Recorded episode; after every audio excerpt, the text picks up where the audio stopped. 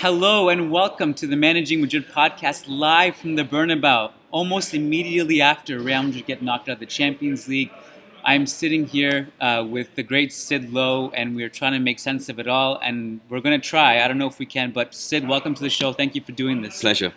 Um, it's almost 1 a.m. local time. Yeah. and we're we're It's been a fried. long night. You're definitely fried. Yeah, it's been a long I'm, night. I'm pretty fried. I. How do you? Where do you start? In a way, I think you. I mean, I'm gonna let's start with what Solari said. Um, if only as an introduction to to the analysis. So Solari said at the end of tonight's game, he said so much happened. We had three players injured, which of course two that were forced to go off, and then Bale who limped his way through the last what was it, 15 minutes maybe. Um, he said we hit the post twice. Uh, he said there was the VAR. Obviously, then get Nacho sent off. He didn't mention that, but that's another element to it. Uh, you can maybe say that there's a couple of big misses as well. So you've got Vinicius hit the side netting. You've got that lovely bit of skill from Benzema, and he bends it just wide. You've got Benzema slipping over right at the end. And yet, it's true, loads happened. And yet, in a way, there's a bit of me that, at the risk of oversimplifying this, wants to reduce this to something very, very basic. And sometimes, for all the analysis in the world, for all the elements in the world, there's a simple fact. And truth be told, the simple fact is that Ajax, I'm not going to say are, because I don't know this, but were far better Absolutely. than Madrid. And they were far better than Madrid tonight. And I think they were better than Madrid in the first leg. Not with quite the same level of dominance, but they Sure. were the better team in both legs. Um, I think the extraordinary thing really is that they were in this position, having lost 2 1 at home, and they managed not only to turn it round, but to turn it round in a way that ultimately felt entirely incontestable. And, and, and, and maybe even comfortable. I'm not, I'm not sure if comfortable is quite the right word, but maybe even comfortable. And I, I felt they managed it brilliantly, both emotionally, tactically, in terms of in terms of the quality of the use of the ball, in terms of the variety with which they played, and they were just much much better than a very vulnerable and very very poor Real Madrid team. You mentioned Ajax were the better team over two legs. Yeah. You can trace this back because in Yes. while we are surprised, it almost doesn't come as a surprise in the sense like go back Huesca major struggles Yeah. despite winning there. Rayo winning at home was almost torturous to sit through. Yeah. Um, you can go down the list. Destroyed by Eibar, beaten Yeah. here by Girona. Admittedly, maybe maybe a little unlucky to be beaten by Girona, but still beaten by Girona. I mean, this is the this is the I believe it's the sixth home defeat under Solari, the seventh in total this season. That's. I was actually. And obviously, it's a third in a week. I mean, that's that, Third in that's, a week, that's the yeah, main yeah. thing, obviously. I mean, I was looking at it before tonight in the league. They have more losses than Bilbao, you know, and, Yes. and that to me is really telling. I so it's funny because we only have like a few minutes and there's so much to say and it's im- impossible to squeeze it in. And ironically, it's almost like everything we need to talk about is almost off the pitch in a way. And um, a lot of people tweeting at me, maybe you, uh, Solari needs to be sacked tonight. I remember speaking to you earlier this season when before Lopetegui got sacked, and we were asking, what's the point of doing it now? Because they were heading into the Classico. Yeah. If they know they're going to sack them, why wait until after Classico? Turns out they did. I almost feel also now, what's the point doing it now? What if you mean? What's the point of sacking Solari now? sacking I don't think it achieves anything. If nothing, I mean, I suppose it doesn't achieve anything. At least in part, because there is nothing to achieve anymore. Yeah. Um, you know, and Dani Carvajal said it post game. He said, "Look, I can't really find the words to explain how bad I feel. This is the worst night of my career." He said, "We have to just accept we've had a shit season." Yeah. And that was the word he used, una temporada mierda. And he, he said, he said, you know, it's practically over. Solari was talking about getting players to come into training and train because there is a league and professional dignity and our hearts means that we've got to do this. I actually genuinely think now there is a risk that, that I was going to say there's a risk that this falls apart. It's already fallen apart, but there's Yeah. a risk that, that I mean, how do you motivate a group of players to, to win the league now? Unless there's just that little bit of professional pride that says, you know what, we are not losing that fourth Champions League place because that's not impossible now. Think Stupid though it sounds, it's not impossible now. Eight points ahead, I think. I must confess, I, I, I haven't got the league table in front of me. I don't know what it is, but I mean, it, it's it, it, it's extraordinary. And, and you know, there are, there are, as you say, you kind of look off the pitch in the sense that you know they didn't replace Cristiano Ronaldo-. I'm one of those people. I'm going to admit this now. I'm one of those people that thought that might not matter I, I, because, I did too. A lot of people did. because, I mean, to an extent. we saw, you know, we saw, you know, some of this as well. Let's let's not hide behind last year's Champions League success. Now, I'm not saying ignore Champions League success because it is the most important thing you can win. Yeah. And if you win three in a row, it's the absolute business. No two ways about that. But last season they finished 17 points behind Barcelona, so some of this was already there. You know, we saw Cristiano Ronaldo last season, brilliant in the second half of the season, but I think only two goals until Christmas. I felt that you did, and people said, well, you need 50 goals. I'm not sure you do. And Modric said this yesterday in the press conferences. You need Yeah. two or three players to get 15 or 20. Yeah. And then maybe if you defend better, you don't need those 50. Maybe you only need 35 of the 50 or 40 of the 50. Now, this year they're not scoring the goals. They're not defending well either. Right. I mean, they've been vulnerable defensively all year. Yeah. Um, and and to, to put this into context, right? I am one of those people that somewhere along the line always thinks Madrid will find a way. Yeah. There's something about Madrid, and certainly in this competition at least, I always sort of think, oh, they'll find a way. Um, I remember saying this to, to Jaime Rodriguez from El Mundo on the way to uh, to Munich last year. Met him at the airport on the way to Munich and said, ah, they're going to win. He said, have you seen, you know, how vulnerable they're? They're going to Yeah. win. Because they just do. It's They just do. kind of what they do. When they won 2 1 in Amsterdam, having been, I think, overrun, uh, I think Ajax definitely the better side. As I say, not quite to the extent of tonight, but definitely the better side. Yep. I came out of that saying they're going to win the Champions League. Yeah. This is Real Madrid, this team that somehow finds a way to survive and prevail and come through. Today, for the first time that I can remember in a very long time, as someone who always thinks that Real Madrid are going to come through it, I said to a colleague just before I came to the Bernabeu, I said, you know what? I sort of don't feel like they are. I feel like they could be in trouble tonight. And I did say, look, chances are they'll get through. Yeah. Because the first leg result is very good. No one's ever come come away from a 2 1 away victory in the Champions League and then being beaten, knocked out. Mm. And I thought they'll probably get away with it, but they're going to struggle tonight. They're going to struggle without Ramos, whose Sure. decision to get a yellow card now looks. It's looks- terrible. I mean, it was Yeah. terrible anyway. It was terrible because having seen the way that first leg was, you say, "Are you really sure this is done?" It was a huge risk. It really Massive was a huge risk, risk, yeah. and then obviously even more daft to then go and admit it. But I mean, Yeah. that's another issue. Yeah. Um, and I sort of thought the vulnerability they've shown in the last few days. And the weird thing is that 3 0 against Barcelona, I think we all thought they played quite well. Yeah. But losing that, and I think that has consequences. It has an emotional consequence, and it also has a consequence, which is you must play a good team in the League Classico, even at a point at which you think maybe the league's gone. Although actually, had they won it, maybe the league wasn't gone. I think emotionally and physically they weren't in a good state. I think tactically, I think they were, they're all over the place. Uh, I think key players are playing poorly, and, and you know Toni Kroos's response to Bernd Schuster was very funny, but it was very wrong. hmm Uh, and he again was robbed today. He again was ambling when the ball was taken He was off very him. poor tonight. Very, very poor. Yeah. Um, and I, I don't want to individualise because I think what happens normally is that it becomes a collective malaise, and I don't think it's as simple as pointing at individual players. But this has been a pretty dreadful season for Madrid, almost from start to finish. Until that least little run, we had that little run of what seven, eight games about a month ago, three Yeah. weeks ago, and I myself was drawn into thinking, Yeah.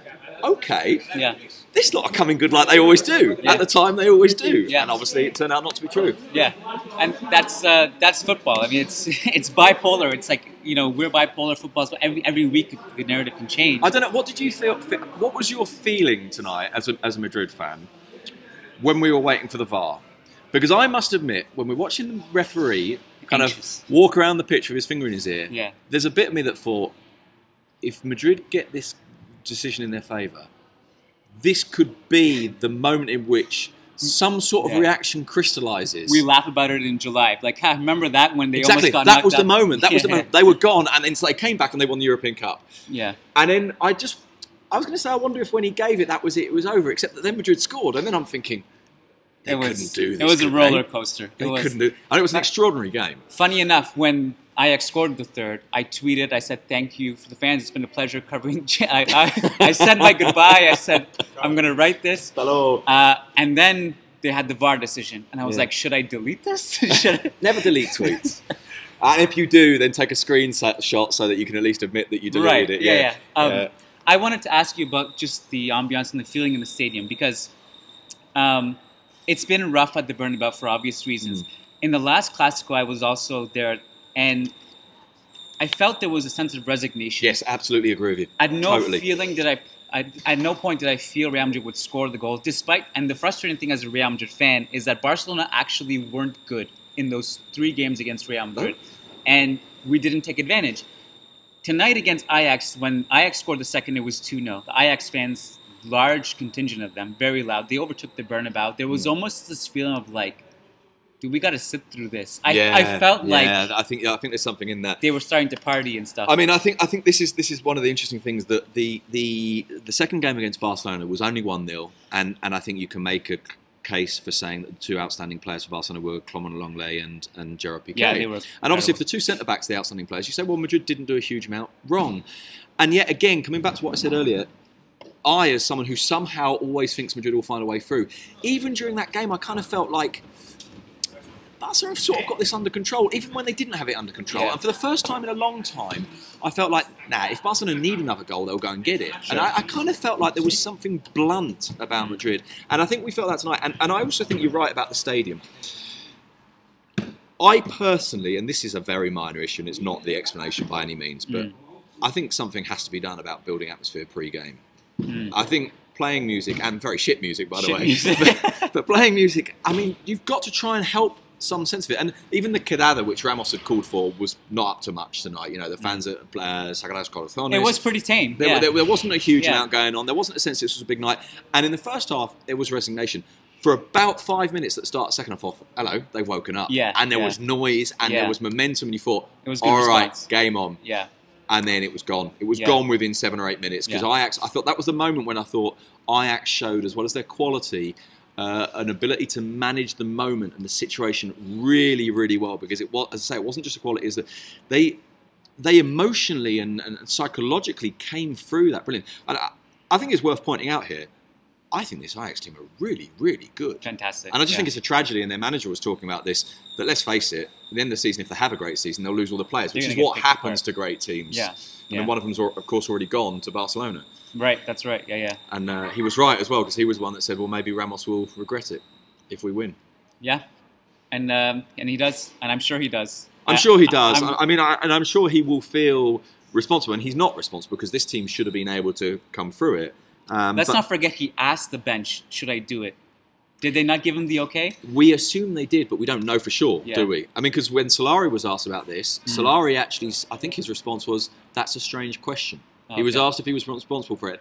I- I'd have to double check the video of this, Yeah. but I think he said something like, "That's a strange question," as if to say, Mm. "Well, what's it do? What's it to do with me?" Yeah. I don't know, but you're right. He did ask. And, Well, we do rely on lip readers, and who knows how accurate they are. Yes. Yeah, I, I, I suspect that some of the time they're just making it up. Yeah. And, and you know, I, I think the other thing is now there's an there's an inevitability about the response to this, which I'm always quite keen on um, putting the brakes on, because the res- inevitable response is throw it all out, get rid of everything. No. Yeah. And also, there's also- this thing now that people are saying Madrid's policy of buying young players is rubbish. They should buy the superstars. Well, first of all, the superstars cost more money. There's a reason why they're going for young players, and it's an economic imperative. Mhm. But secondly, I actually don't see a huge amount wrong with that policy, so long as it's mixed up. Yeah. You know, I, I, th- I think that policy in itself makes a lot of sense. Yeah. Um, but I it mean- hasn't worked. I mean, for what it's worth, right? Can I can I say this as a as a Real Oviedo fan? Please, this Right. is a this Fuck's is a sake. judgment-free uh, Fuck's podcast. sake, you've won four European Cups in five years, right? No, I know. Take it. Take it. Do you know I- what I mean? Going to give no. me one in a hundred years, and, I'll, and I'll, I'll, I'll sign for it now. I'm glad you brought this up because, um, as high as the ex- expectations are at Real Madrid, we're spoiled. Oh fuck me! The amount of texts I got tonight saying my condolences, I was like, "Look, man, do you know how high I was in the past three years? I'm okay. I'll be fine. Next year, I mean, of course. Look, everything is in with the is everything in life, not just in football, comes within the context of expectation. Of course, expectations here are huge, Yeah. and so something like this hurts. And and and and for a team like Real Madrid to lose three in a row at home, aggregate score by the way, eight one, again. eight one. Yeah, Um, and it, it's painful, and Dani Carvajal describing it as the worst night of his life, and, and all that's entirely understandable. But then I quite like what Nacho said. He said, "Look, what we did will never go, will never be taken away."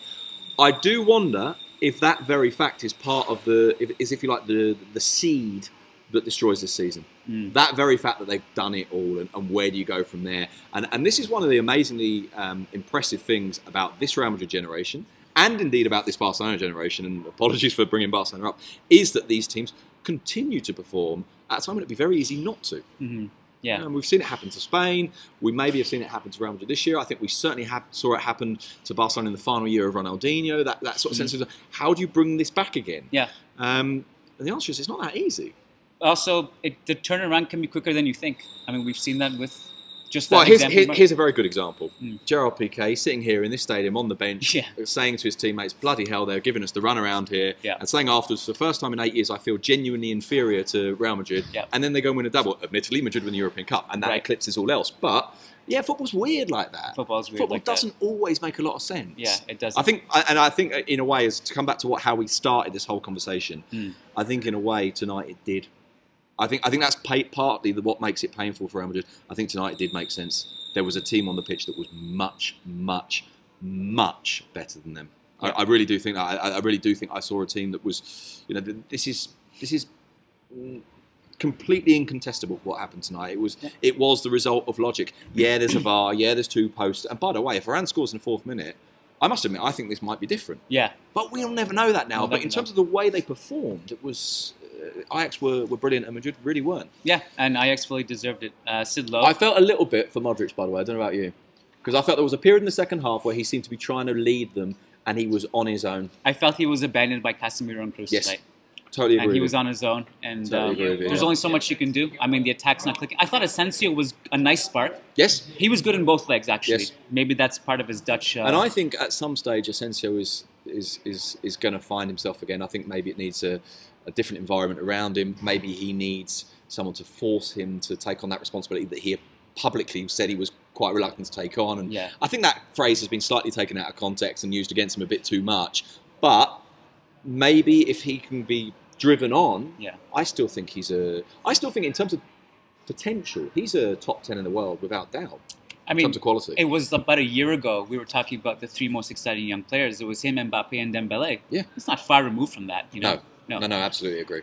Um, I've taken up um, enough of your time. I think I wish uh, we all do. We wish Real Oviedo all the success in the world. We do love Real Oviedo. We, we, we Well, uh, hopefully we'll be here one day. I hope so. I really am looking forward I grew up watching in. the Delhi Valdez team. Ah, that was a team. It was a great That was team. a team, It was a fun yeah. team. Yeah. So thank you so much for your time. Pleasure. And uh, for those of you listening, we'll have a more complete podcast tomorrow night for our patrons going up and answer all your questions. Just a little bonus treat for you guys with Sid Lowe from the Bernabeu. And signing off. Thank you very much, Sid. Pleasure.